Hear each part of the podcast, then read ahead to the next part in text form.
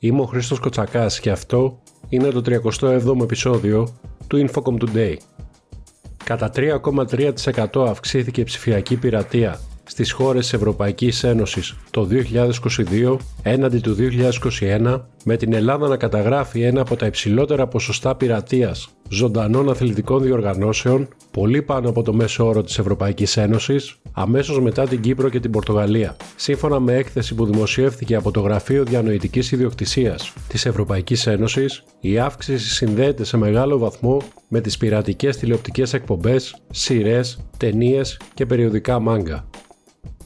Ο ταχύτερα αναπτυσσόμενος πάροχος κινητής τηλεφωνίας και συνδρομητικής τηλεόρασης ήταν η Nova κατά το πρώτο εξάμεινο του έτους, σύμφωνα με στοιχεία που παρουσίασε η διοίκησή της. Η τηλεπικοινωνιακή εταιρεία ανακοίνωσε επίσης το λανσάρισμα ενός 5G smartphone με τη μάρκα της εταιρείας σε συνεργασία με τη ZTE. Σύμφωνα με τον Διευθύνοντα Σύμβουλο της Nova, Παναγιώτη Γεωργιόπουλο, Κατά το πρώτο εξάμεινο του έτους, οι συνδρομητές κινητής τηλεφωνίας της Nova αυξήθηκαν κατά 76.600 συνδέσεις και αυτές αποτελούσαν, όπως αναφέρεται, το σύνολο των καθαρών συνδέσεων όλης της αγοράς.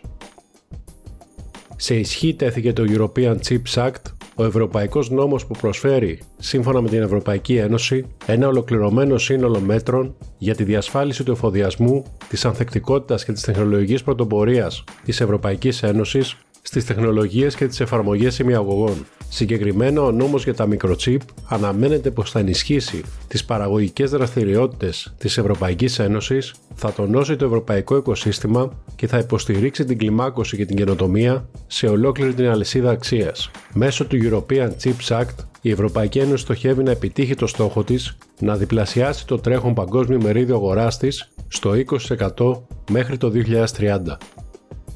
Για θέματα όπως τεχνητή νοημοσύνη και διασυνοριακές ροές δεδομένων συζήτησαν η Κίνα και η Ευρωπαϊκή Ένωση στο Πεκίνο. Οι συνομιλίες ήταν μέρος του ψηφιακού διαλόγου υψηλού επίπεδου των δύο πλευρών. Ήταν ο πρώτος διάλογος αυτού του επίπεδου τα τελευταία τρία χρόνια, όπως δήλωσε η Ευρωπαϊκή Επιτροπή. Η Ευρώπη προειδοποίησε την Κίνα ότι θα πρέπει να κινηθεί προσεκτικά γύρω από το θέμα της διάδοσης, της παραπληροφόρησης και των κυβερνοεπιθέσεων ως βοήθεια προς τη Ρωσία για την εισβολή στην Ουκρανία.